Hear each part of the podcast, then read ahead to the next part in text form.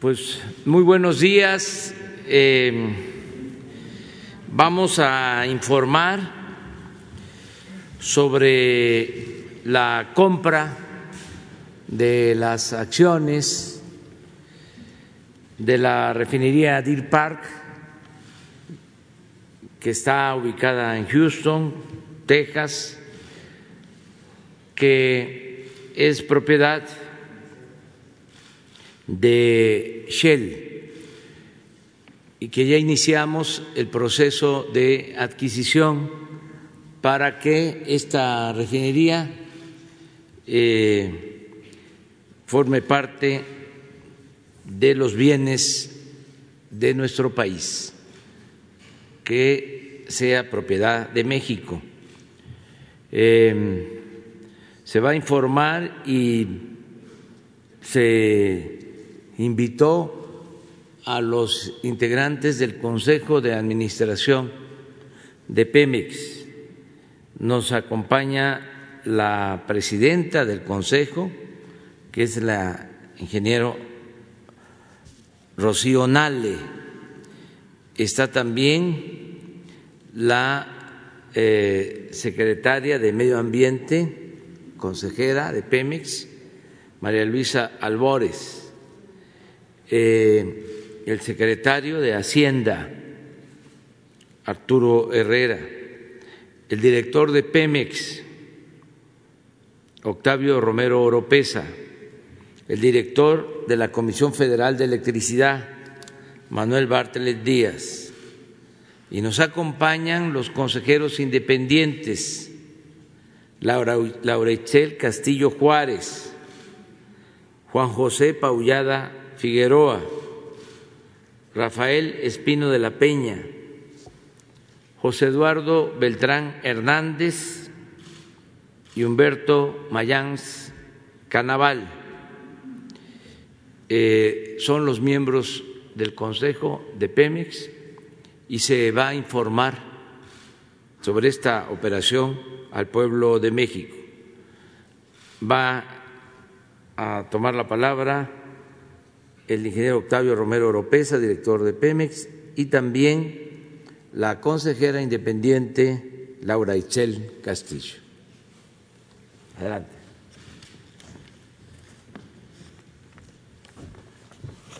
Con su permiso, señor presidente, saludo a los integrantes del Consejo de Administración de Pemex y a los miembros del gabinete.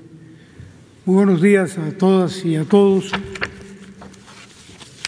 Quisiera comenzar eh, diciendo o hablando de el tema de la demanda de combustibles que se tiene estimada en el mundo, eh, de acuerdo con firmas internacionales, decirles que en el marco de la adquisición de la refinería de Deer Park, y antes de entrar en el tema que nos ocupa, eh, comentarles que en el contexto internacional la demanda prospectiva de combustibles fósiles, de acuerdo con las proyecciones de las principales consultoras especializadas en el sector energético, en los próximos 30 años esta demanda se va a incrementar. No obstante, los esfuerzos internacionales para transitar hacia energías limpias, ello como resultado de la inercia en el crecimiento de las economías a nivel mundial. Si bien es cierto que países europeos y Estados Unidos reducirán su demanda eh, sin que desaparezca su consumo, como se puede observar en esta gráfica que tienen ustedes enfrente, economías emergentes como la India y América Latina, entre otros países, incrementarán significativamente su consumo. Lo mismo en el caso de China, que es el país con mayor crecimiento económico mundial. Todo ello en el entendido de que eh, es necesario como país prepararnos para el futuro en la lógica de la autosuficiencia eh, energética.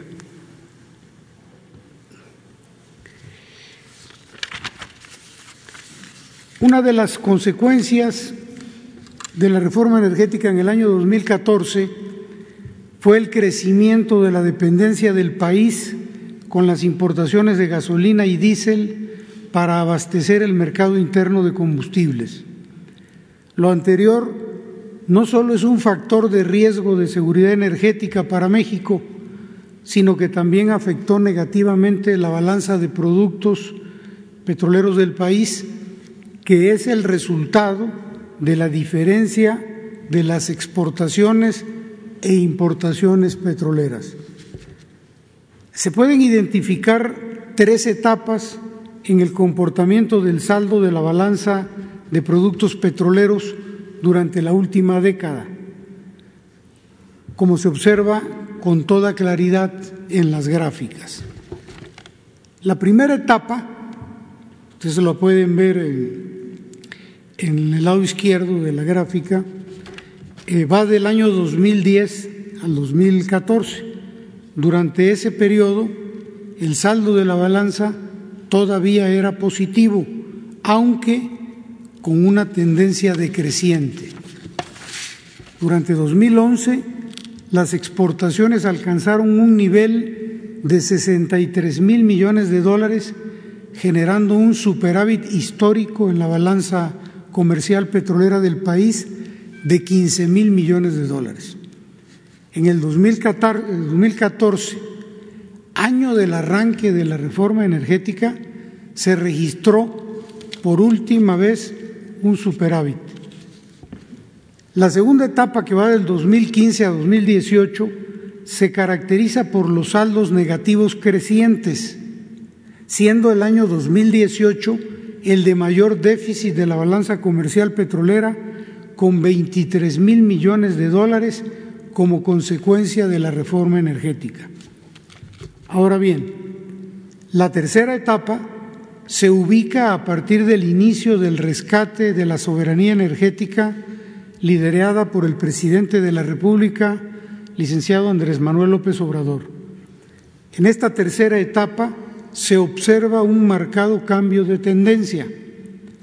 Si bien el saldo de la balanza comercial petrolera sigue siendo negativo, comienza una disminución paulatina del déficit comercial y para el cierre del año 2020 este déficit se reduce a 13.600 millones de dólares, inferior, cifra inferior a los 23 mil millones observados durante el último año de la administración anterior. Dentro de las importaciones petroleras, la gasolina es el producto que más se importa. En el año 2013, el 45% de las gasolinas provenían del extranjero incrementándose en el 2018 hasta el 79%. En contraste, a partir de este gobierno, las importaciones de gasolina han disminuido sistemáticamente hasta bajar al 61%, principalmente para el 2019 por la estrategia efectiva de combate al robo de combustibles y adicionalmente a esto en el 2020 por la crisis de la pandemia. En el caso del diésel es todavía más dramático, pues en el 2013 se importaba el 27% y en el último año de la administración anterior subió hasta el 77%. Dicho en otras palabras, se pasó de importar 5 mil millones de dólares en 2013 a 10 mil millones de dólares en 2018. En esta administración, las importaciones de diésel han bajado hasta un 60%. En suma, no obstante que México es una potencia petrolera, la reforma energética en tan solo cuatro años nos convirtió en un país dependiente de las importaciones de combustibles. El cambio de paradigma de la actual administración está siendo exitoso. Las estadísticas muestran que la política de fortalecimiento de Pemex para el abasto de combustibles en el país va en la dirección correcta. En congruencia con la actual política de rescate de la soberanía energética, el pasado 24 de mayo, contando con la presencia del presidente de la República, el Consejo de Administración de Petróleos Mexicanos autorizó comprar a Shell Oil Company el 50.005% de su participación accionaria en la refinería de Deer Park, de la que Pemex poseía ya el 49.995% de las acciones. A manera de recuento, diremos que en 1993 Pemex, se asoció con Shell para adquirir la refinería de Deer Park, ubicada en Houston, Texas, llevándose a cabo, a partir de ese momento, inversiones necesarias para incrementar su capacidad de procesar crudo pesado. Y además se firmó un acuerdo de suministro de crudo maya a la refinería por 170 mil barriles diarios hasta el año 2023. De esta manera, entre 1995 y 2001 se agregó a la refinería una planta de coquización con capacidad para 90 mil barriles por día. Durante ese periodo se incrementó paulatinamente el procesamiento del crudo maya hasta alcanzar 247 mil barriles diarios eh, en 2003. Estas inversiones permitieron obtener utilidades importantes en el periodo 2004-2008. Sin embargo, a partir del 2009 y hasta la fecha, salvo algunos años en las que fueron marginales, prácticamente no se han recibido utilidades, no porque no las hayan obtenido, se hayan obtenido en la refinería, sino porque fueron reinvertidas en su modernización, mantenimiento y pago de deuda. La refinería de Deer Park tiene una capacidad para procesar 340 mil barriles diarios y una configuración compleja de acuerdo con la firma internacional Solomon, es un índice de complejidad del 12.1. Para ejemplificar lo anterior, decir que el índice promedio de complejidad tecnológica del Sistema Nacional de Refinación en México es de 9.3. De tal forma que Deer Park tiene una capacidad de conversión profunda y su rendimiento de combustóleo es muy bajo, tendiente a cero. Produce alrededor de 110 mil barriles por día de gasolina, 90 mil de diésel y 25 mil barriles de turbocina, además de otros productos. Cabe señalar que en los últimos años Deer Park ha tenido una ubicación, una, perdón, una utilización por arriba del 80% y una disponibilidad operativa por arriba del 95%, lo que significa un bajo porcentaje de paros no programados. Una de las razones por las que la refinería alcanza estas cifras son las inversiones que se han realizado en su mantenimiento. Como resultado de este nivel de utilización, la refinería ha producido por arriba de los 300 mil barriles por día de combustibles en los últimos 19 años, como se puede observar en la gráfica de abajo. Podemos observar que desde 2002 hasta 2020 eh, la producción de petrolíferos está por encima de los 300 mil barriles. La gráfica de arriba muestra año con año el porcentaje de utilización de la refinería. Es un porcentaje de utilización muy constante.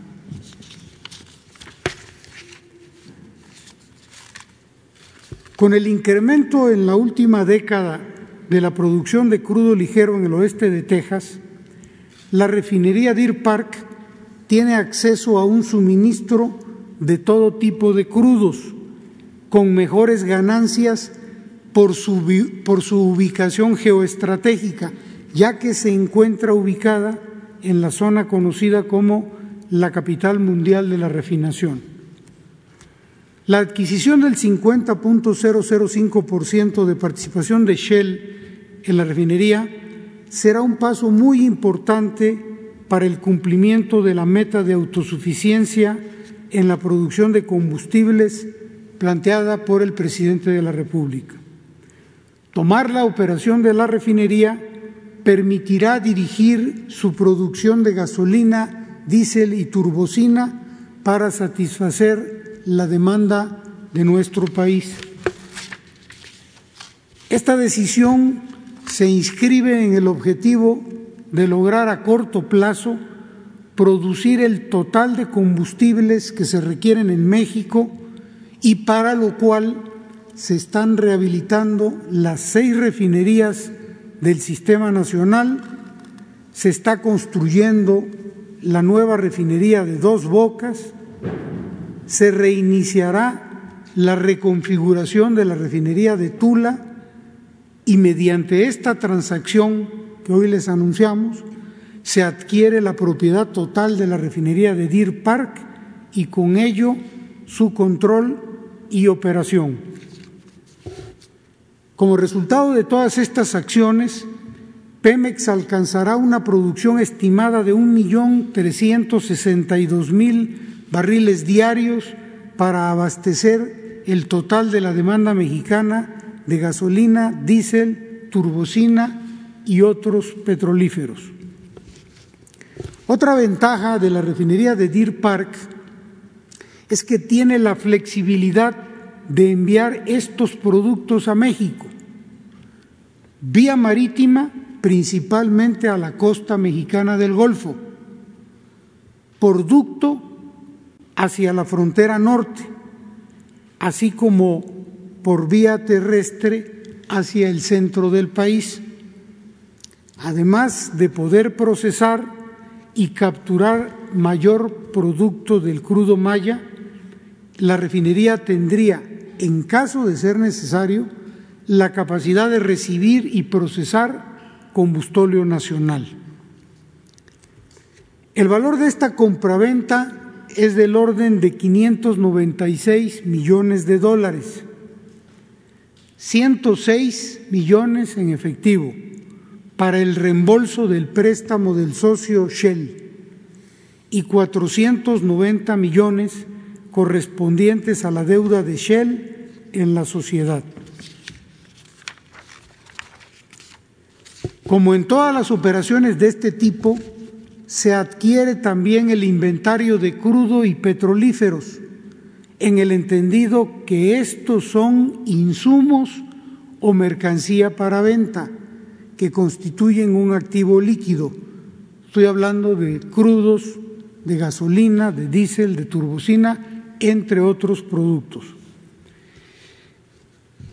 Esta operación presentada al Consejo de Administración se apegó de manera escrupulosa al procedimiento administrativo que marca la normatividad vigente de Pemex, habiéndose obtenido todas las acreditaciones correspondientes del Grupo de Trabajo de Inversión GTI de Pemex, así como del Comité de Estrategia de Inversiones CI del Consejo de Administración.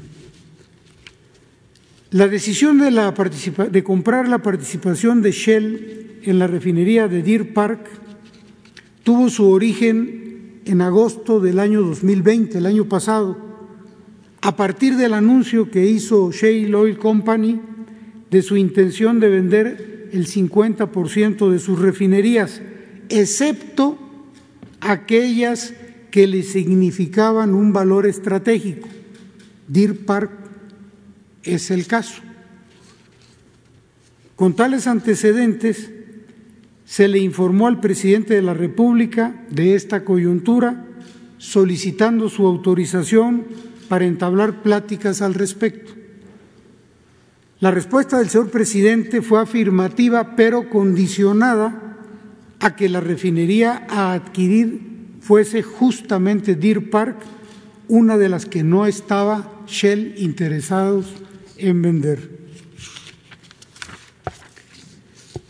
El siguiente paso fue elaborar un modelo de evaluación que nos ayudara a formular una propuesta de compra.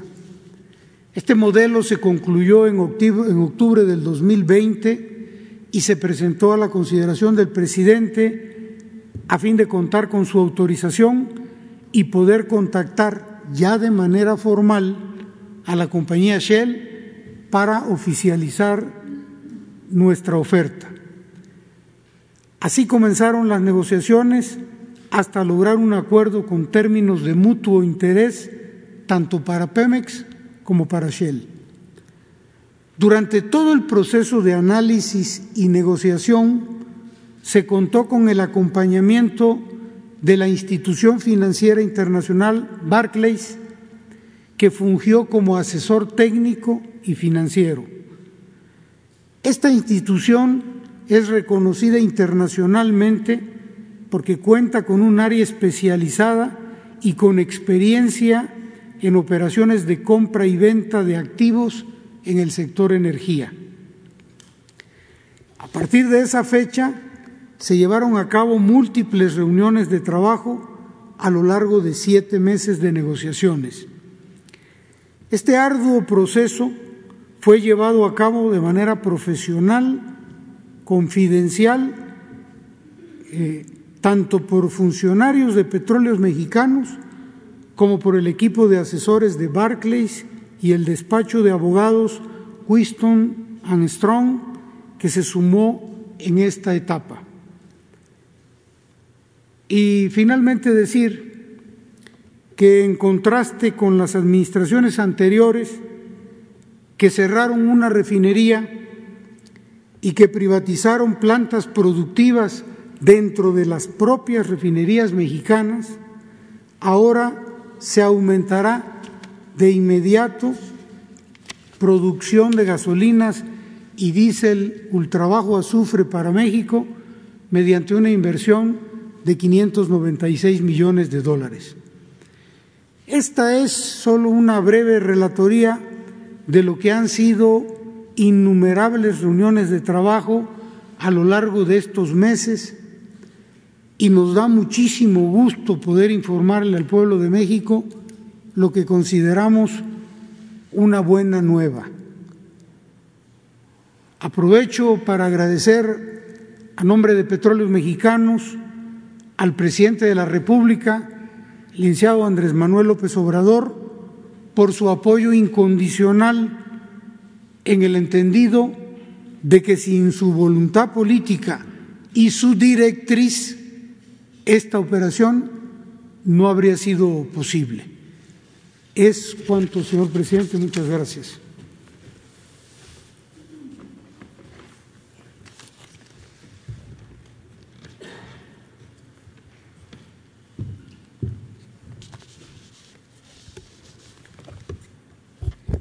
Muy buenos días.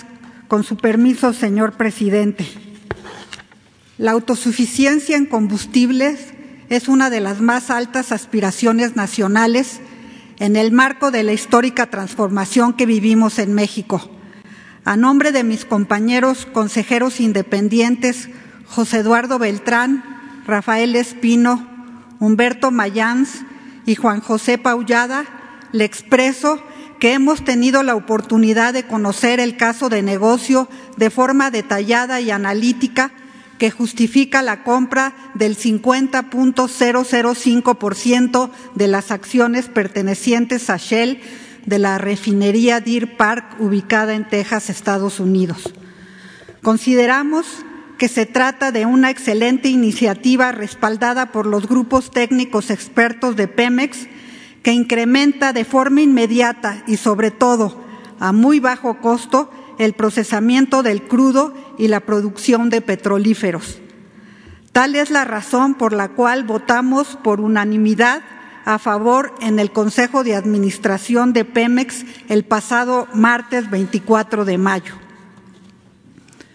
Sin duda, esta decisión estratégica agrega valor a petróleos mexicanos en concordancia con el Plan Nacional de Desarrollo y el Plan Sectorial de Energía 2019-2024, así como el Plan de Negocios de Pemex y sus empresas productivas subsidiarias 2021-2025.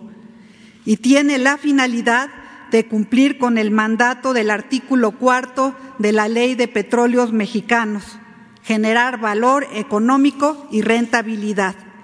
Si bien la extracción y venta de crudo aporta a la hacienda pública enormes recursos para el desarrollo del país. La refinación del petróleo es uno de los segmentos de la cadena productiva que mayores ganancias genera a la industria petrolera. No obstante, la refinación fue el segmento de negocio más descuidado en el periodo neoliberal. Entre 2001 y 2018 las importaciones de gasolinas se multiplicaron 11 veces y las de diésel 56 veces.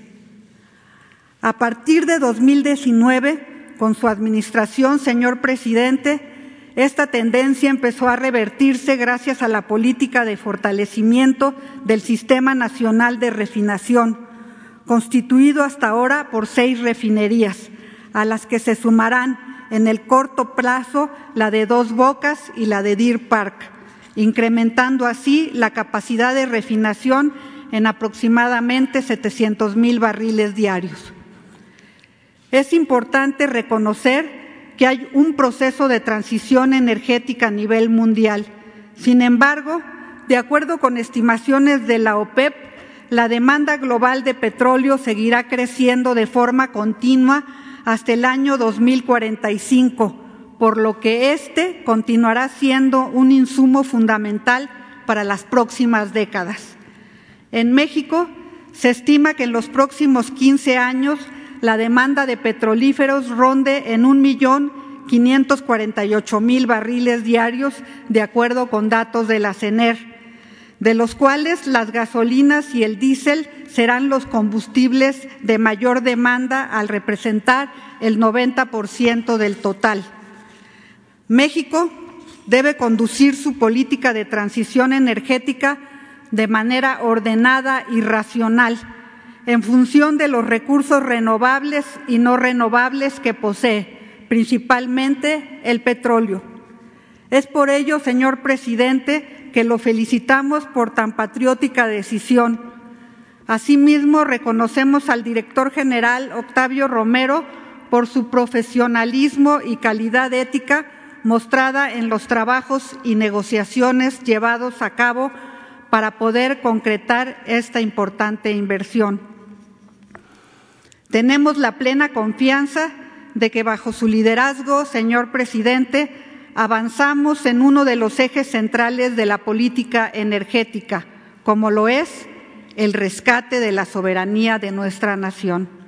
Sin duda, los consejeros independientes hemos apoyado y seguiremos apoyando ese gran esfuerzo. Muchas felicidades.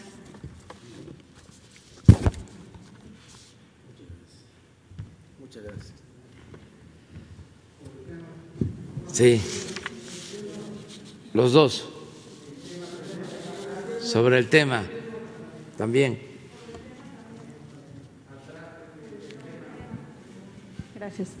Gracias, buenos días. Sara Pablo del Grupo Fórmula. Presidente, preguntarle, usted decía apenas el 6 de mayo que esta refinería desde que se adquirieron las acciones pues no había tenido beneficios para México, que eran muy pocos. Eh, ¿Cómo fue que decidió la compra de estas acciones? Si era desventajoso el, contrato que se tenía. Y preguntarle, eh, bueno, si quiere esa y le pregunto sobre el tema. Bueno, eh, miren, durante todo el periodo neoliberal, 40 años, no se construyó en México una nueva refinería,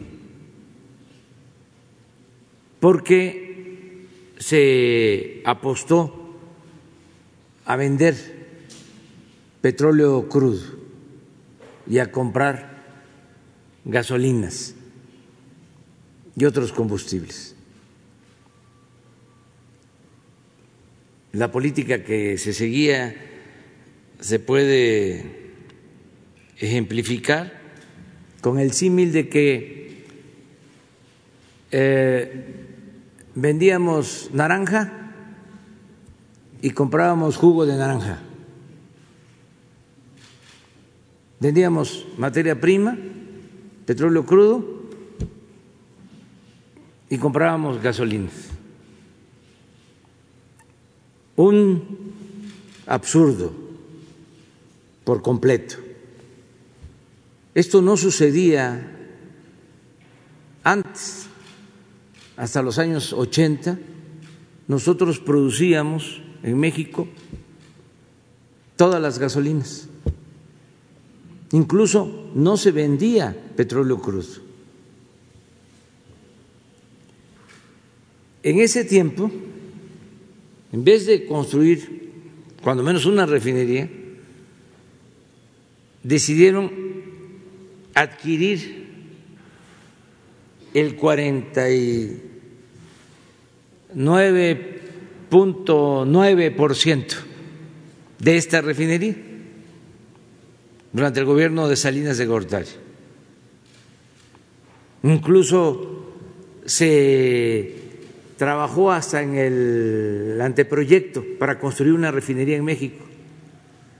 Todavía vive y lo mando a saludar al ingeniero Ocampo. Eh, que estuvo trabajando en ese propósito. Eh, se decide comprar las acciones de esta refinería, pero subrayo 49.9 y a Shell le corresponde el 50.1 de modo que desde que se compra la refinería, Pemex era eh, una empresa inversionista importante, pero no tenía el control de la refinería. Siempre la refinería estaba manejada por Shell. Y esto llevó durante algún tiempo a que las utilidades se reinvirtieran en la propia refinería. No había utilidad, a eso me refería la vez pasada. Ahora decidimos adquirir eh, las acciones de Shell. Se compraron y ya tenemos nosotros el control, la propiedad de la eh, refinería o está en proceso de que esto pueda eh, concluirse una vez que se tengan los permisos, pero ya se firmaron todos los eh, documentos. Se cerró la operación. Es importante que se sepa que eh, nos convertimos en el país petrolero del mundo que más compra gasolinas y otros petrolíferos al extranjero. Entonces, ahora se está llevando a cabo un cambio, dirían los tecnócratas, un cambio de paradigma o un nuevo plan de negocios. Ya no vamos en el futuro a vender petróleo crudo y a comprar gasolinas. Vamos a producir en México, Pemex va a tener la capacidad para producir los combustibles que se requieren en el país, con el propósito de que tengamos autosuficiencia, que no haya eh, dependencia mm, en estos eh, combustibles y que también podamos garantizar que no aumente el precio de las gasolinas, del diésel y de otros derivados del petróleo, porque ese es el compromiso que tenemos. En términos también generales, que es importante que todos eh, estemos informados, aun cuando hemos descubierto nuevos yacimientos, grandes yacimientos de petróleo, tres grandes yacimientos, tenemos petróleo, materia prima suficiente, no vamos a extraer más allá de lo que necesitamos para nuestro mercado interno. Porque se trata, como aquí se ha dicho, de un recurso no renovable que tenemos que cuidar y además tenemos que dejar de herencia a las nuevas generaciones. Entonces, tenemos para extraer más de tres millones de barriles diarios, pero hemos decidido no eh, producir más de dos millones de barriles diarios. Esto va a significar que vamos a dejar más reservas probadas que las que encontramos, porque se ha invertido en exploración que no se hacía. Además, por la corrupción que imperó durante el periodo neoliberal, toda la inversión se destinaba a el norte y a las aguas profundas, cuando es de dominio público que el petróleo está en tierra y en las aguas someras. Durante los diez años anteriores a la llegada de nuestro gobierno, la mitad de la inversión en Pemex se orientó al centro, al norte y a las aguas profundas. Por ejemplo, a Chicontepec o a comprar plataformas, o, eh, llevar a cabo contratos para supuestamente extraer petróleo de aguas profundas. Acuérdense de aquella campaña publicitaria del tesoro que teníamos en el fondo del mar y que había que ir por él. Pues todo eso significó jugosos negocios para las compañías particulares dedicadas a la exploración y a la perforación, pero muy mal negocio para Pemex y para la nación. Entonces, desde, que llegamos, el presupuesto lo estamos orientando a eh, el sureste, donde está el petróleo, y a las aguas someras. Por eso eh, se descubrieron estos tres grandes yacimientos. De modo que tenemos la materia prima. Una función en esta nueva etapa es extraer el petróleo eh, explorar y producir petróleo. Esa es una actividad fundamental de Pemex. La segunda actividad que estaba completamente abandonada era la refinación. Dejaron las refinerías en el más completo abandono, pero no solo eso, ya habían iniciado a vender plantas al interior de los complejos de refinación Estuvimos llegando que parar la venta de plantas al interior de las eh, refinerías y comenzamos a rehabilitarlas. Llevamos eh, invertidos alrededor de 18 mil millones de pesos.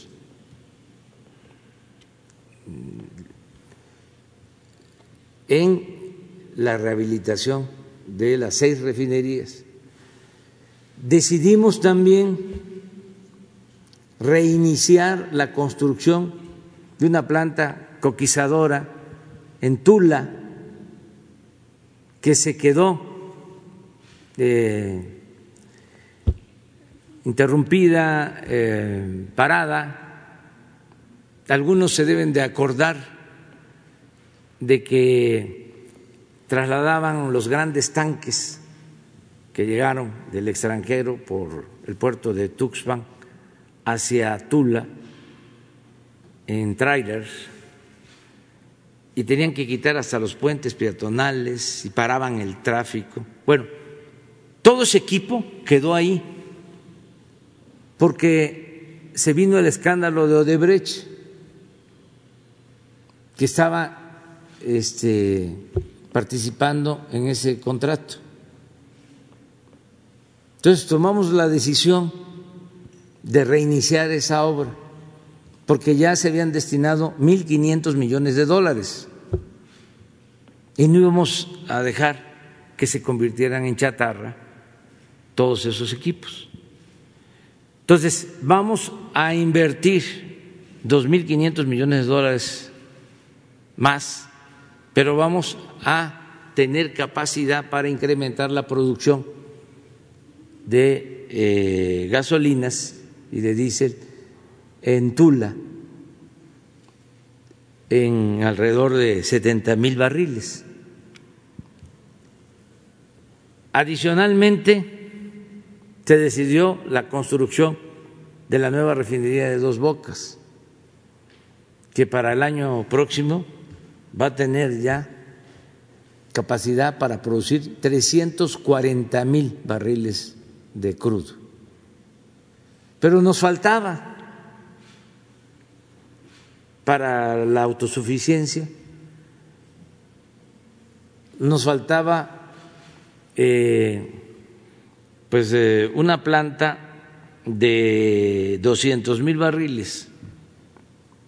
Teníamos dos opciones una, eh, reiniciar un tren de refinación en Cangrejera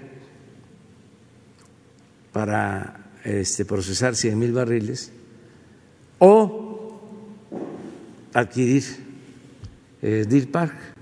¿No convenía esperar al 2023 para la renegociación del contrato de, en el caso de la refinería de Texas? Decía el director de Pemex que en el 2023 se vencía un contrato. No, sé si ese contrato era solo para el suministro de suministro, nada más. La propiedad este, continuaba.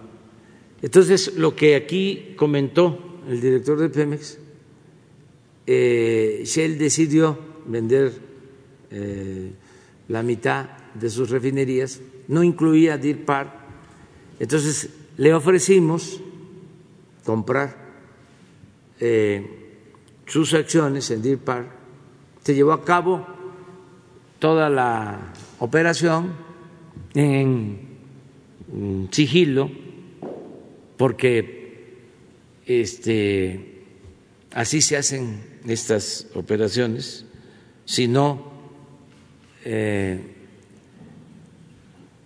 se hubiese roto la negociación.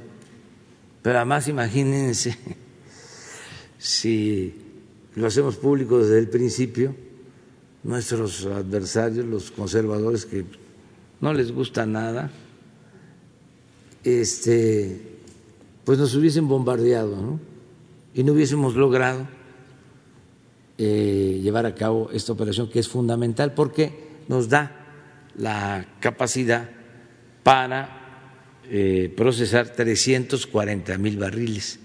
Entonces ahora sí ya eh, de ese 60% que estamos importando, de gasolinas, estamos eh, decididos a que para el 23 dejemos ya de comprar las gasolinas.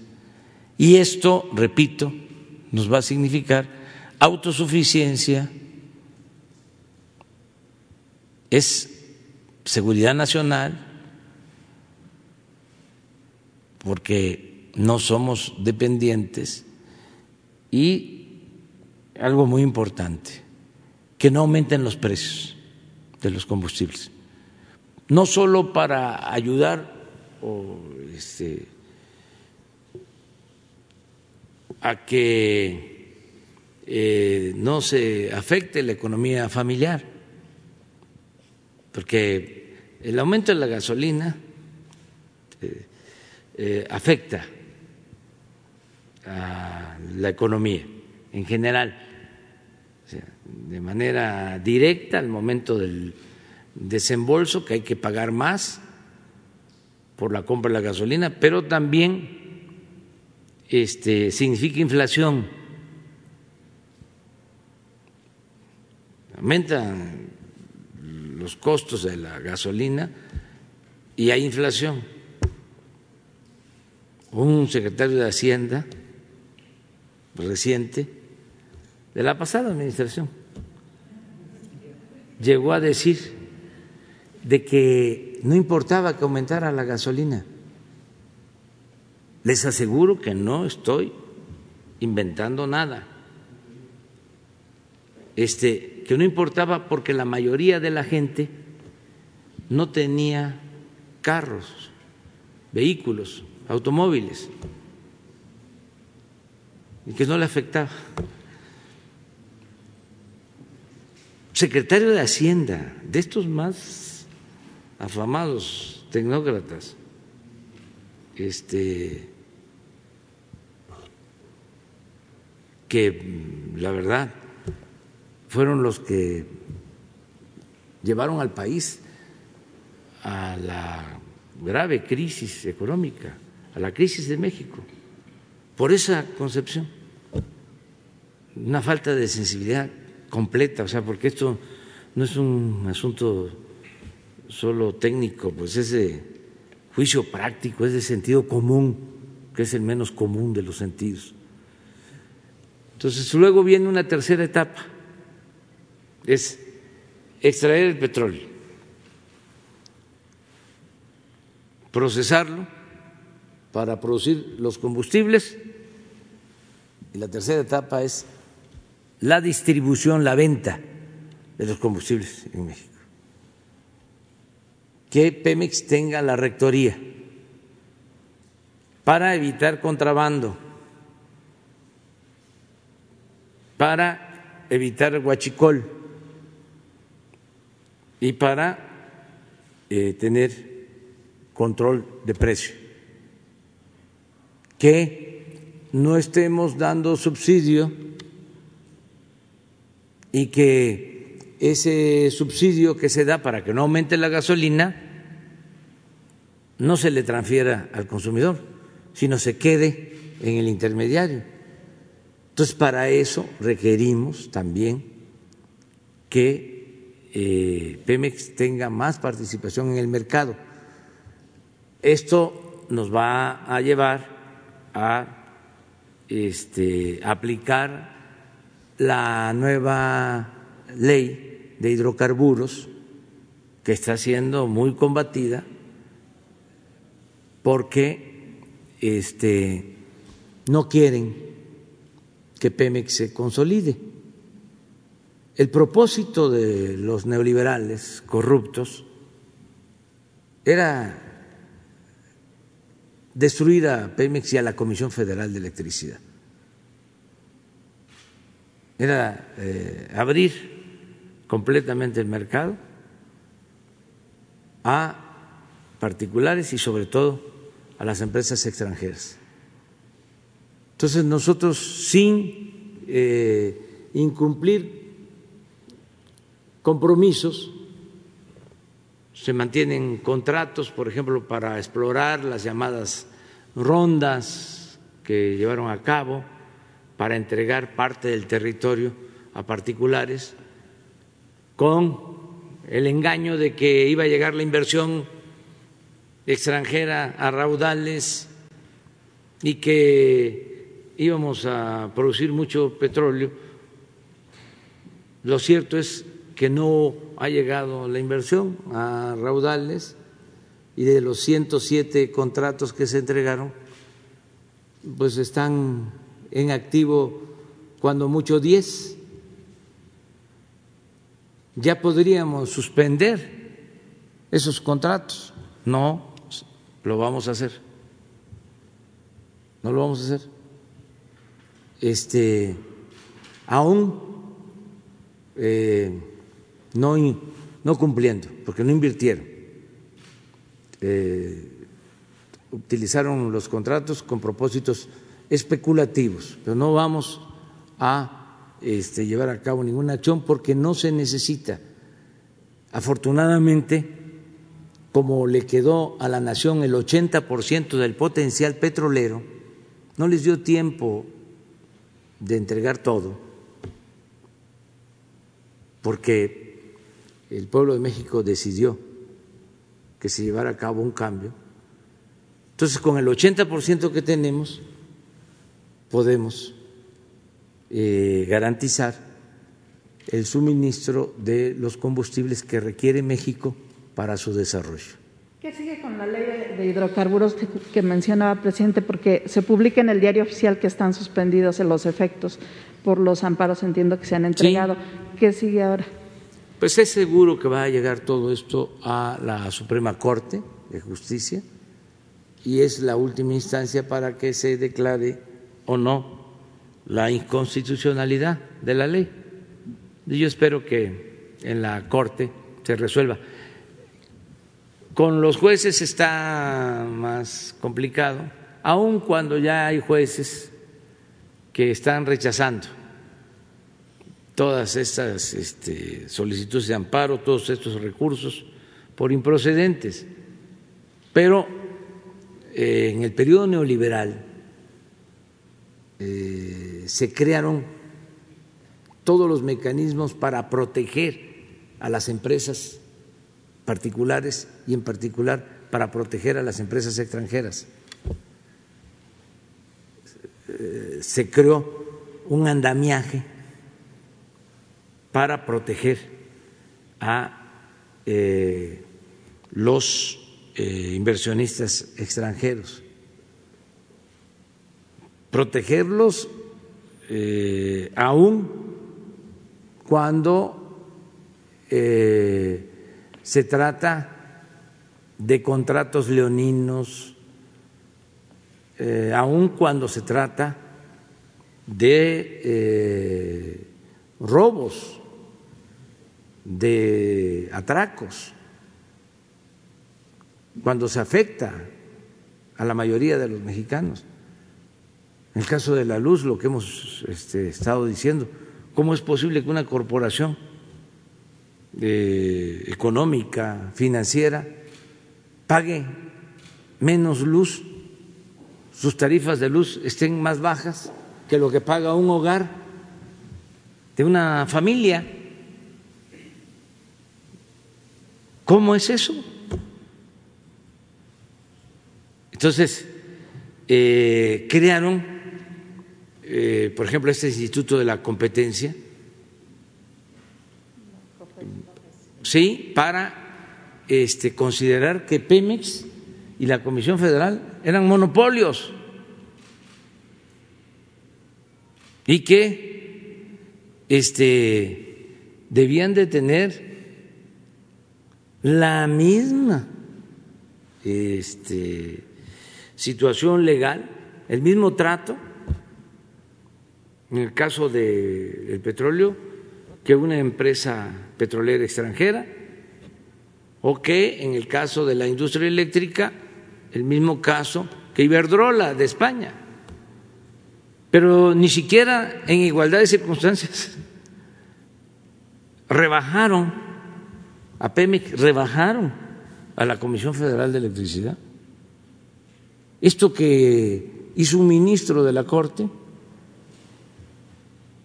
por la sobrecarga, este, porque estas empresas particulares se cuelgan de las líneas de distribución de energía de la Comisión Federal de Electricidad, son diablitos, y hablaba yo de diablotes, que no es el diablito, sino es colgarse a las líneas de alta tensión.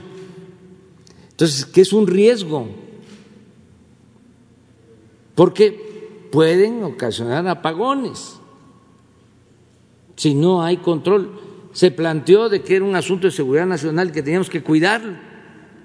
Pues un ministro en la Corte conservador resolvió que no. Lo dije la vez pasada y lo voy a seguir diciendo porque a lo mejor él ni sabe el riesgo que significa el que no exista un control en la operación de las eh, redes de energía eléctrica. Entonces, eh, todo es eh, defender a particulares, defender empresas. El Poder Judicial debe de tener como propósito defender a los mexicanos, defender a los ciudadanos mexicanos, defender al pueblo y defender a la nación. Entonces se convirtió en un poder para defender a grupos de intereses creados. Pero ese es otro asunto. Gracias, presidente. Y finalmente preguntarle sobre el tema de violencia política. Por un lado, en el caso de Abel Murrieta, si usted tiene ya confirmación de que hay detenidos, se dice que hay 10 detenidos en el caso de este asesinato, entre ellos el autor intelectual. Ayer hubo otro homicidio de otra candidata. Preguntarle qué, qué se va a hacer en este asunto de la violencia política. Pues es eh, muy lamentable lo de ayer también eh, de esta candidata que fue asesinada. Nuestro pésame a sus familiares. Es una situación lamentable porque eh, se da en medio de proceso electoral, estamos en vísperas de las elecciones eh, y sí es eh, gente que quiere generar eh, inestabilidad, sin duda es eh, delincuencia organizada.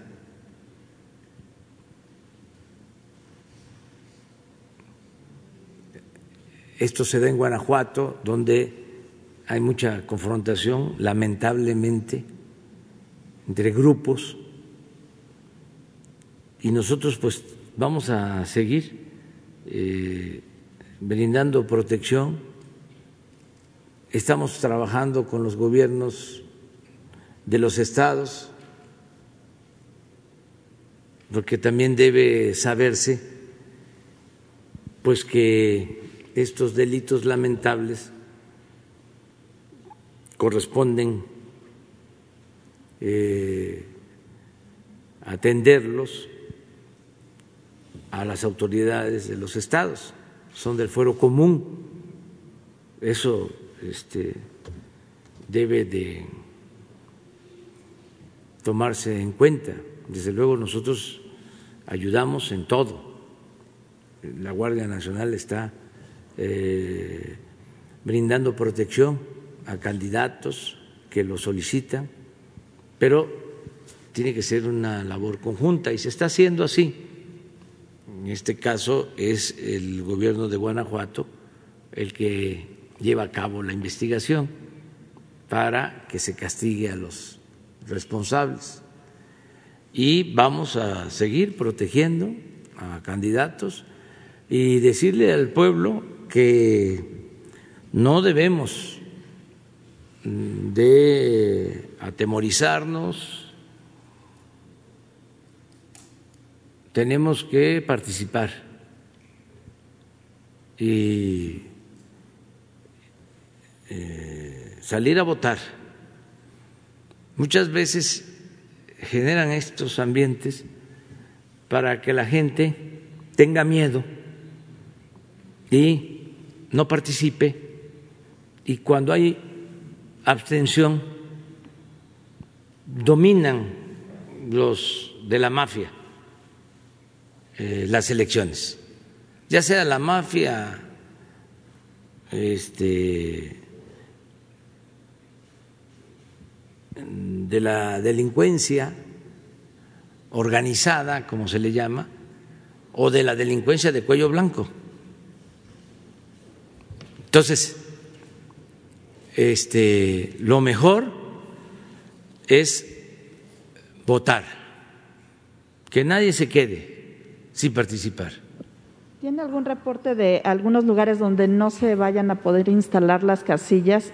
¿Se le ha pedido ayuda al gobierno federal? Eh, no sé, Aguililla.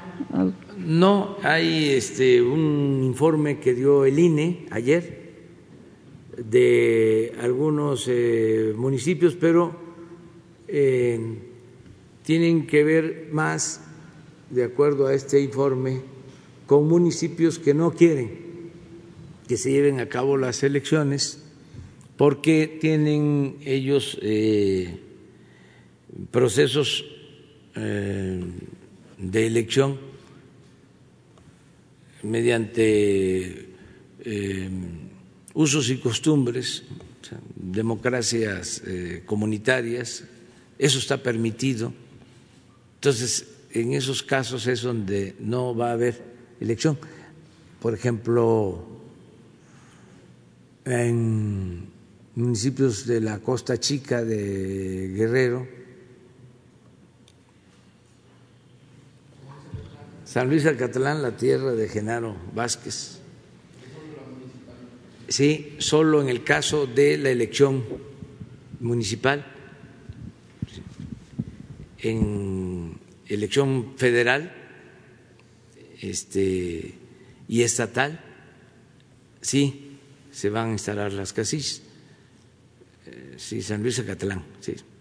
Y, y hay otros, pero no, no, no tengo en mente.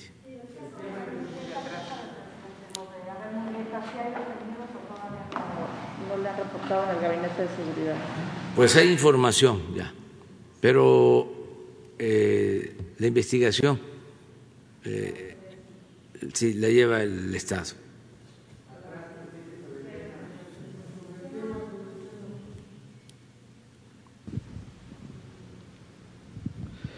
Buenos días, señor presidente. Felipe Fierro de tiempo.com.mx y Puente Libre MX.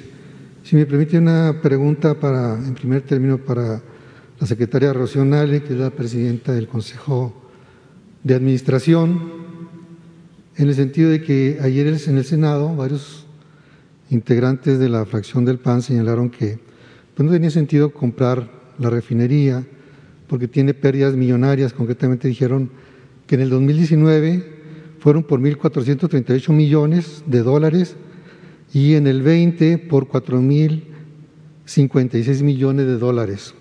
Ahorita el director señaló que había utilidades. La pregunta es si nos pudiera precisar el detalle, si hubo pérdidas o no fiscales, cuándo o cómo se va a pagar, porque pues este Pemex atraviesa, todo el mundo sabe, por una situación difícil, y cuándo se recuperaría la inversión. Bueno, yo les eh, comento que este, la eh, economía está muy bien en el país, nos estamos recuperando, le falló el pronóstico a nuestros adversarios, pensaban de que nos iba a ir mal, parece mentira es increíble de que este, apuesten, se enojen porque está llegando inversión extranjera a México. Nuestros adversarios están enojados. Hablan de que estamos eh, inventando los datos. No, la economía de México está creciendo. Nos funcionó la fórmula que aplicamos para enfrentar la crisis que se produjo con la pandemia y el modelo de México, pues es este, reconocido mundialmente, porque no nos endeudamos, porque se optó para por rescatar a los de abajo, muy contrario a lo que se hacía antes, no hubo FOAPROA, no aumentaron los impuestos, no hubo gasolinazos, no se cayó tanto la economía y además decían que iba a ser como una L, que se caía la economía y se iba a mantener abajo durante mucho tiempo. Y no fue una V, ya estamos este, emergiendo. Entonces tenemos eh, finanzas públicas sanas, por eso se pudo hacer esta compra. Acerca de si es buena compra o mala compra, sobre la utilidad, ya se dijo aquí de que este no quería Shell vender esta planta. Pero hay utilidades o pérdidas en la empresa, es lo que no me queda claro. No hay pérdida. ¿No hay qué? no hay pérdidas, no existen pérdidas. Es que el petróleo es el mejor negocio del mundo. Había pérdidas cuando imperaba la corrupción. ¿Cómo no va a haber pérdida si se hace un acuerdo con Calderón para eh, venderle gas a Odebrecht eh, al 25% de su costo en el mercado, que Pemex subsidiara a Odebrecht, pues como que no va a haber pérdida. Yo me refería a la planta, a esta planta. A esa planta no eh, ha tenido pérdida, ha habido ganancias, lo que han hecho es reinvertir las utilidades pero a ver si Octavio lo explica. Sí, la planta de la refinería de Deer Park ha venido teniendo utilidades a lo largo de todos los años, eh, excepción del año pasado, que fue el COVID ahí fuera de las farmacéuticas y de las tiendas de alimentos, yo creo que muy pocas en el mundo tuvieron ganancias. Entonces, eh, el año pasado hubo, no hubo ganancias en esta empresa, pero a lo largo de todos los demás años ha tenido una actividad constante, un buen desempeño y utilidades. El tema es que ¿Cuánto es la deuda que tiene esta empresa? ¿Perdón? ¿Cuánto es la deuda que tiene esta empresa? La deuda asciende alrededor de 980 millones de dólares. ¿Y cómo se va a pagar de México a ellos? ¿Con Nosotros crédito? pedimos la autorización al señor presidente y yo le dejaría al presidente la respuesta. Es que es muy interesante tu pregunta, es muy interesante, porque este, tenemos una reserva de recursos. ¿Cuánto? Tenemos, teníamos 47 mil millones de pesos de reserva, eh, 30 mil que están en Banobra y 17 mil que se eh, conservaron para lo que era el Fonden, para riesgos, para tener recursos en el caso de que se requiriera. De eso ya se han comprometido alrededor de 10 mil millones por eh, el apoyo que se está dando a Tabasco, a Chiapas, a Veracruz por las inundaciones. Pero los 30 mil de este, Banobras están ahí. Eh, pasan a Pemex. Sí, se van a entregar a Pemex. Con ese dinero se compra eh, la refinería y se inicia eh, la construcción de la coquizadora de Tula. Este, haciendo las cuentas bien, son eh, 600 millones de dólares aquí. Y eh, tenemos en, en Banobras 30 mil. Esto en pesos significan 12 mil millones. Nos quedan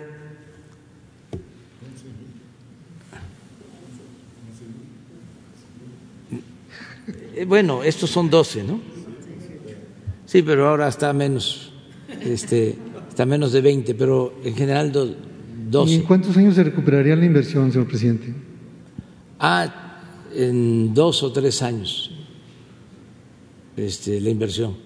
Pero eso eh, ya está hecho, el análisis financiero específico para esto. Es un buen negocio para el país.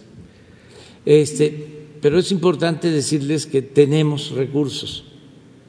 Tenemos, este, aquí van a ser cerca de 12 mil millones este, nos quedan, ¿de qué? 18, no, perdón, nos quedan 18, 18 y eh, la coquizadora sí son 2.500 millones de dólares. Ahí estamos hablando de alrededor de 50 mil millones. Y no van a salir, tenemos.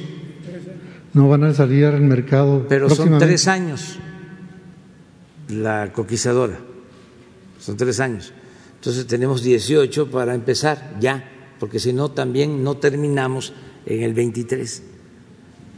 Muy bien, señor presidente. En otro tema, ayer el exgobernador de Chihuahua, Fernando Baeza, hizo una conferencia de prensa, hace años que no lo hacía, abordó un tema político y aparte el tema del agua, concretamente su posición sobre el punto y dijo que no había influencia del narcotráfico en el movimiento del agua en Chihuahua y exhibió un video en donde se están entregando las armas de ahí de la presa de la boquilla a los militares y los militares están subiendo.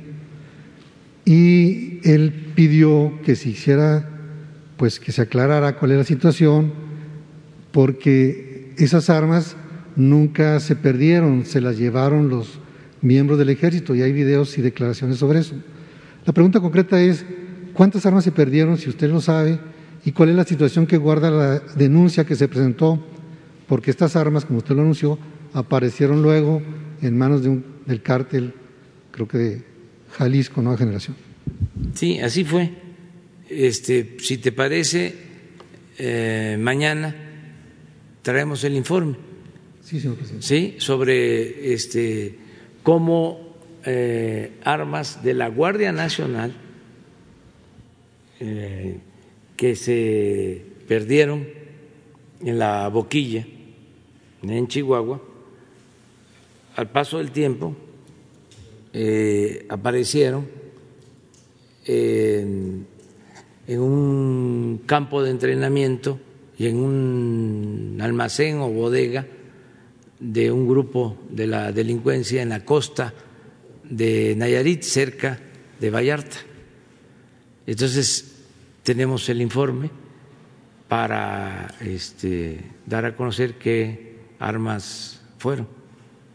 Eh, ¿Cómo llegaron a, este, a la delincuencia? Pues eso sí, no, no, no, sabemos. A ver, sobre el tema. Buenos días, señor presidente. Buenos días a todos los invitados. Eduardo Esquivel Ancona, SDP Noticias. Mi primera pregunta sería, este, ¿qué otros productos está eh, produciendo la refinería de Deer Park, aparte de la turbocina, las gasolinas, el diésel? Porque no solo somos de este, no somos autosuficientes en estos combustibles, sino hay otros elementos químicos. Usted acaba de hablar de, del etano que hay que, por contrato hay que dárselo a, este, a etileno 21 para el contrato ese famoso que, que tanto ha afectado a, a la petrolera. Esa sería mi primera pregunta.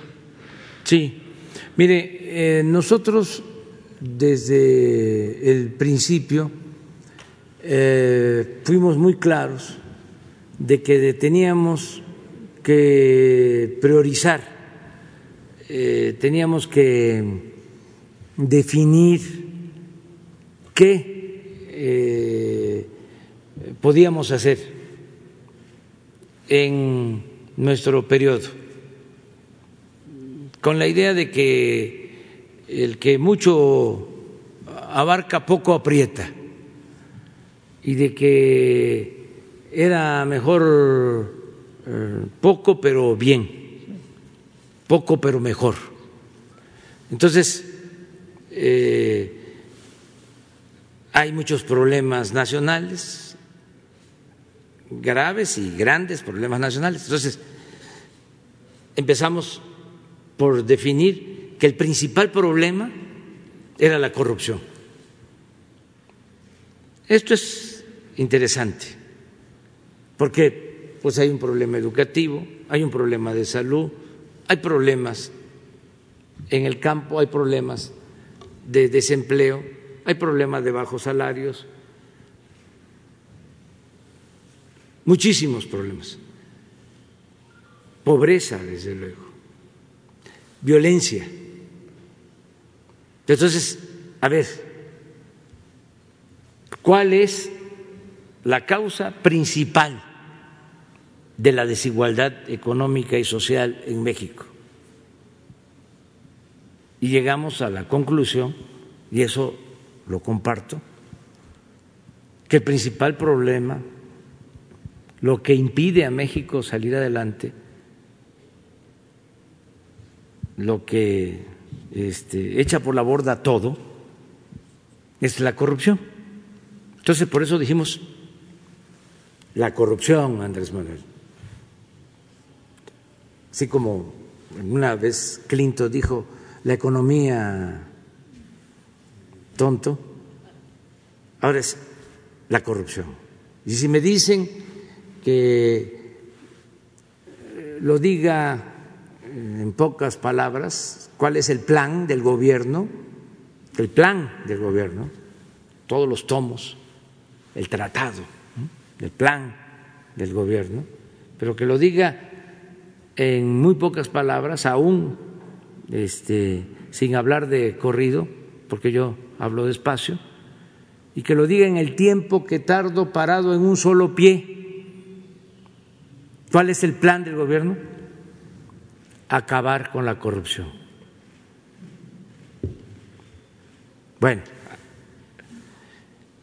esa fórmula ha resultado exitosa porque desde luego que sabíamos que imperaba la corrupción, como todos los mexicanos, pero lo que encontramos cuando llegamos al gobierno no lo imaginábamos.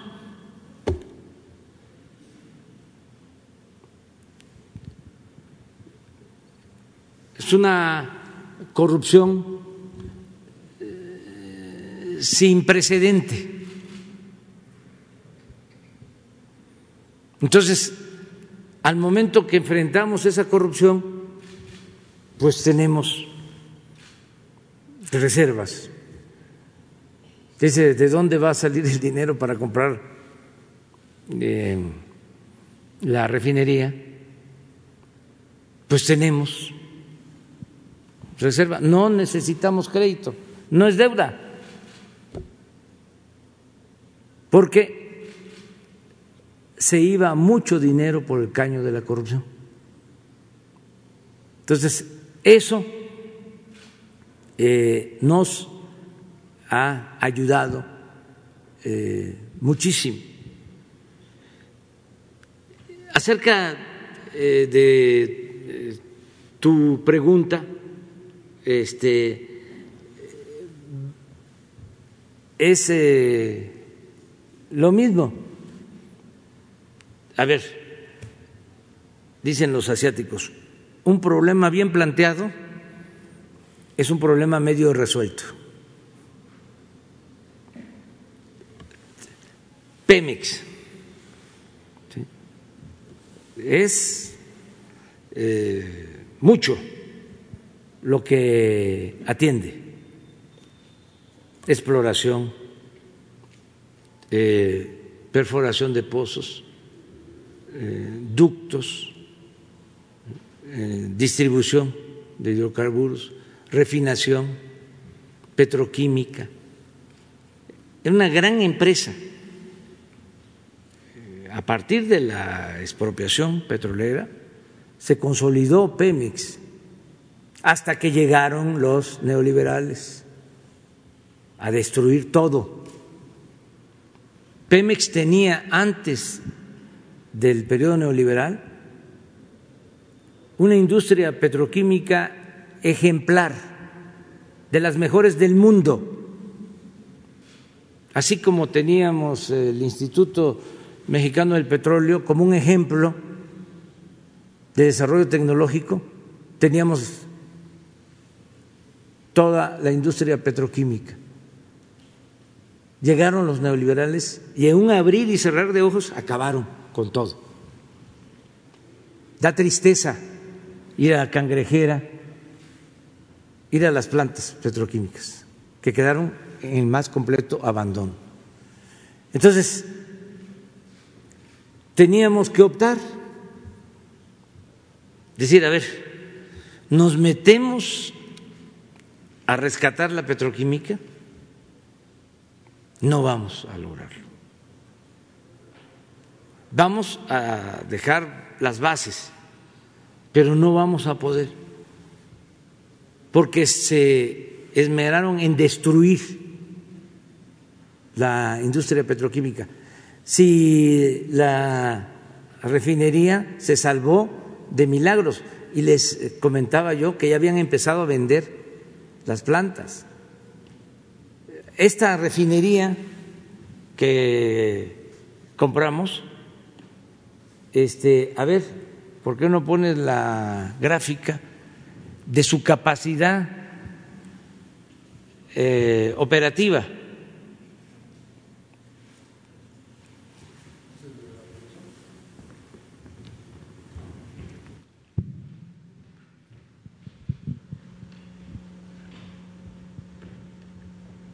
Ochenta por ciento en promedio. Las refinerías nuestras, las seis, nos la dejaron en una capacidad de producción de cuánto, Rocío? De su capacidad operativa. 32%. 32%.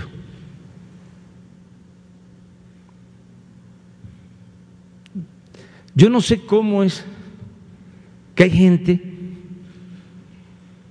que quiere que regrese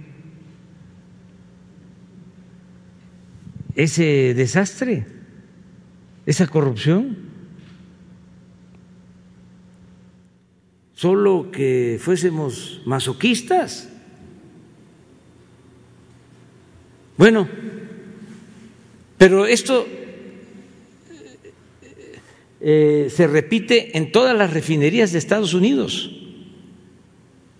De su capacidad productiva, tienen el 80 nosotros recibimos las referencias en el 35, ahí vamos, poco a poco, eh, invirtiendo, eh, cambiando las plantas, modernizándolas para levantar su capacidad productiva. Queremos llegar a procesar en el 2023 un millón doscientos mil barriles diarios. Pero ahorita estamos procesando 900.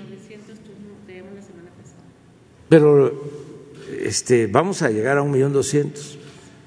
Bueno, eh, no podemos más que eh, extraer el petróleo este, sin agotar yacimientos. O sea, es explorar y producir crudo. Eso está garantizado. Es extraer petróleo, procesarlo para ser autosuficientes en gasolina, en diésel, eh, en otros petrolíferos, no en todos los productos petroquímicos, no podríamos, no podríamos. Por ejemplo, lo del etano que se está planteando, no podríamos. Eso va a corresponder a los que van a, este, a, seguir en el gobierno, a continuar en el gobierno, a los que van a llegar a gobernar México, tienen que este, seguir con esta política, pero nosotros ya no vamos a alcanzar, este, ni tenemos el tiempo, ni tenemos los recursos. Entonces es extraer petróleo, refinarlo y venderlo a precios eh, justos en el mercado interno. Ese es nuestro plan, básicamente. Una segunda pregunta, señor presidente, si me lo permite. Este, ¿Habrá una investigación sobre PMI eh, Holding que, estaba en su domicilio fiscal era en, en los Países Bajos y ellos los que manejaban la la relación con Deer Park, y, pero este, esta empresa, pues aparte de que estaba en los Países Bajos, que es casi considerado como un paraíso fiscal, este, no reportaban a Hacienda. Lo que hacía esta empresa que manejaba lo de Deer Park, las, utilidades que tenía, que, que sí las tenía este, la refinería y pues no sé si este, el SAT pudiera investigar eso, porque como nos dijo la vez pasada que vino el, el, director de Pemex, nos dijo ya no funciona así. Ahora ya está domiciliado en México, pasa por la tesorería de Pemex, todos estos eh, este, todos estos actos de negociación que se hicieron. Entonces yo creo que eh, sí tenía utilidades la refinería, pero no se la repartían a México. Y esto de PMI, hay sospechas de que se invertía en paraísos fiscales, en Andorra. Entonces yo este, preguntaría, ¿habrá una... Este, pues una investigación de, de PMI, cómo funcionaba antes. Esa sería mi segunda pregunta. Pues este, hace como año y medio eh, dio la instrucción de que se renovara todo el personal directivo de eh, Pemex Internacional que llevaba muchísimos años ahí, desde los tiempos de Salinas. Y hubo una renovación. Sí, y yo creo que Octavio podría explicarles cómo está ahora. Sí, en, en efecto, el presidente de la República nos instruyó desde hace año y medio, quizá un poquito más, eh, una reestructuración a fondo en, en PMI Comercio Internacional y así se hizo. Prácticamente hubo una renovación de todos los cuadros y efectivamente, como usted señalaba, eh, ahora las cosas son totalmente distintas. Todo está centralizado, domiciliado en México, todo se reporta a la tesorería, las filiales de PMI entregan sus dividendos a Pemex puntualmente. Eh, hay un cambio total y absolutamente en relación a, a lo anterior. Y con relación a lo que señalaba de las denuncias o demandas, pues las operaciones que se hicieron a la luz de, de administraciones pasadas con PMI, eh, están las denuncias este, en curso, presidente, tal como usted también nos instruyó. Entonces eso eh, va en camino, ¿no? Una tercera pregunta ya nada más para concluir. Este, ha trascendido que Pemex para eh, refinanciar su deuda y este y bajar el costo financiero de la deuda de Pemex iban a hacer unos nuevos petrobonos que esto pues, eh, varios consejeros de Hacienda e, e Independientes lo han sugerido hay este plan de hacer los nuevos petrobonos para bajar el costo financiero de la deuda y refinanciar la deuda y, que Pemex tenga mejores calificaciones por, por las calificadoras. Esa sería mi tercera. Es un cambio también de política. Miren, así como eh, los tecnócratas corruptos decidieron darle el mismo trato a una petrolera extranjera que a Pemex o a Iberdrola que a la Comisión Federal de Electricidad, así también se eh, abandonó a la Comisión Federal de Electricidad y a Pemex desde Hacienda. Este también al interior del gobierno, Hacienda eh, veía a Pemex y a la Comisión Federal de Electricidad como empresas ajenas al gobierno, como empresas eh, particulares. Y durante muchos años se dedicaron en Hacienda a ordeñar a Pemex Hubo un gran operativo de Huachicol desde Hacienda. Le quitaban todo, todo. No hay que olvidar de que hubieron años en que el presupuesto nacional se integraba con lo que se obtenía por la venta de petróleo al extranjero, hasta el 40% del presupuesto nacional eh, provenía de el petróleo, 40% del presupuesto nacional. Así durante varios años. Todos se lo quitaban. Eso ya cambió. Ahora, año con año, se le están reduciendo los impuestos a Pemex, porque este Arturo Herrera, secretario de Hacienda, eh, tiene esa misma eh, convicción de la presidencia de apoyar a Pemex. Y se apoya eh, a Pemex quitándole carga fiscal y se apoya a la Comisión Federal de Electricidad. Porque no son empresas este, particulares, ajenas al gobierno. Son empresas del gobierno de la República, son empresas del pueblo de México. Siempre lo hemos dicho. Entonces, no podemos desatender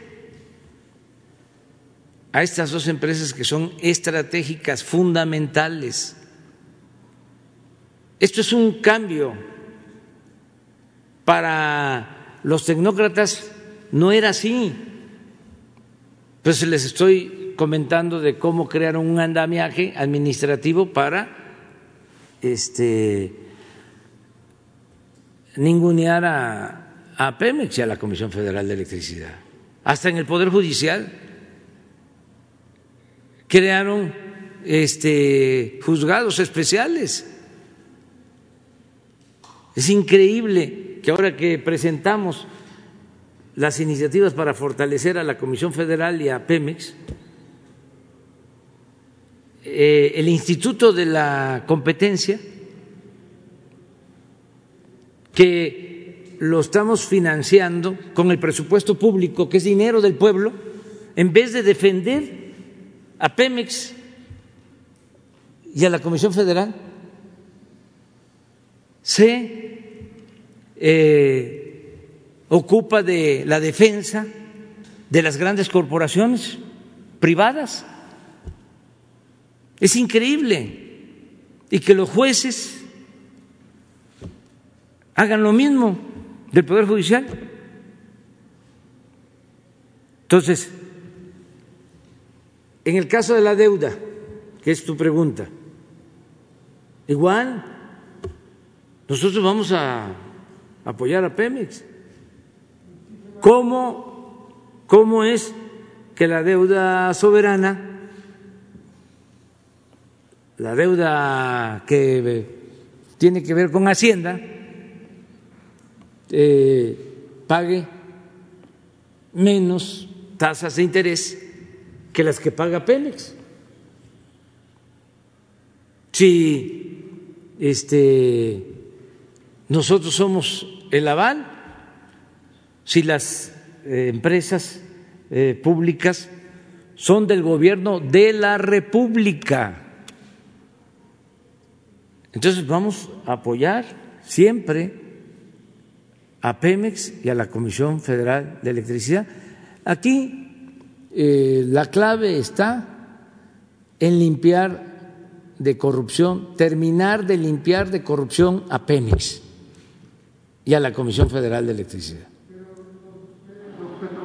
Es que no puedo hablar de eso, porque si adelanto, es como si hubiese dado a conocer que estábamos en negociación para comprar la refinería, se iba a distorsionar eh, el mercado no iba a ser posible ningún acuerdo. Lo único que puedo decir es que Pemex va a tener todo el respaldo del gobierno de la República. Ya vamos a terminar. Ya fue mucho y es muy buena noticia, la verdad, la verdad. Estoy eh, lo que le sigue de contento. Estoy muy contento, eh, porque es todo un desafío eh, y aquí nos va a tocar a todos constatar, porque estoy optimista, de que en el 2023 vamos a estar produciendo en México las gasolinas, el diésel y vamos a ser autosuficientes y vamos a estar constatando de que no van a aumentar los precios de los combustibles. Es una muy buena noticia. Miren, siempre venían a comprarnos. ¿A qué venían? Muchos. Pensaban que México era tierra de conquista lo mencionó el general Cárdenas cuando la expropiación petrolera, lo escribió en su diario. Hay una carta que se le atribuye a Adolfo López Mateos. Unos dicen que es apócrifa, pero sea real o no, es una joya esa carta.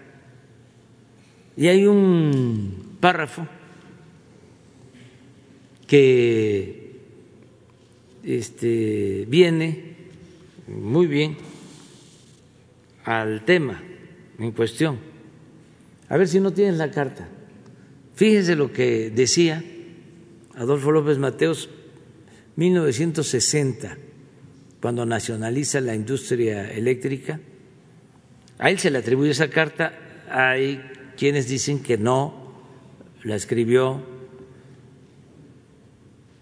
pero este, esta carta, pero hay un, para no leerla toda, hay dos párrafos que sí valen la pena. Creo que al final. Aquí está.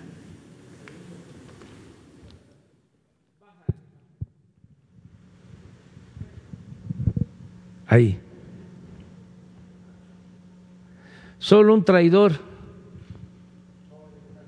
No. Sí.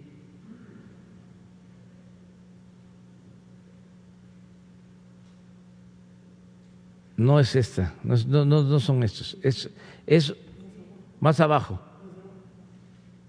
Aquí está.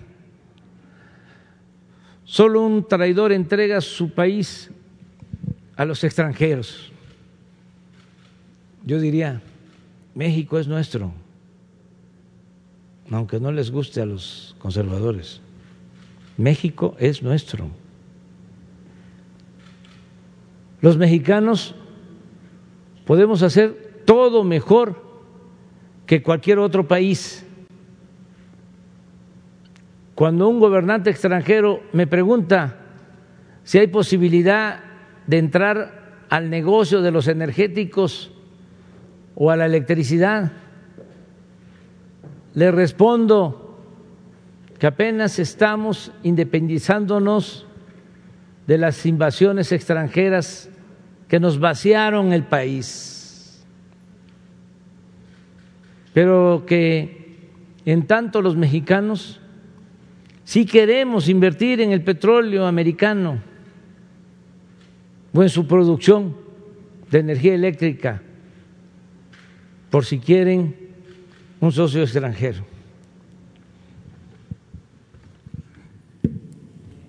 Es un hecho histórico y como llevamos muy buena relación con el gobierno de Estados Unidos, el presidente Biden, y se requieren de las autorizaciones del gobierno de Estados Unidos, estamos seguros que no vamos a tener ningún problema este, para eh, consumar esta compra en beneficio de nuestro país.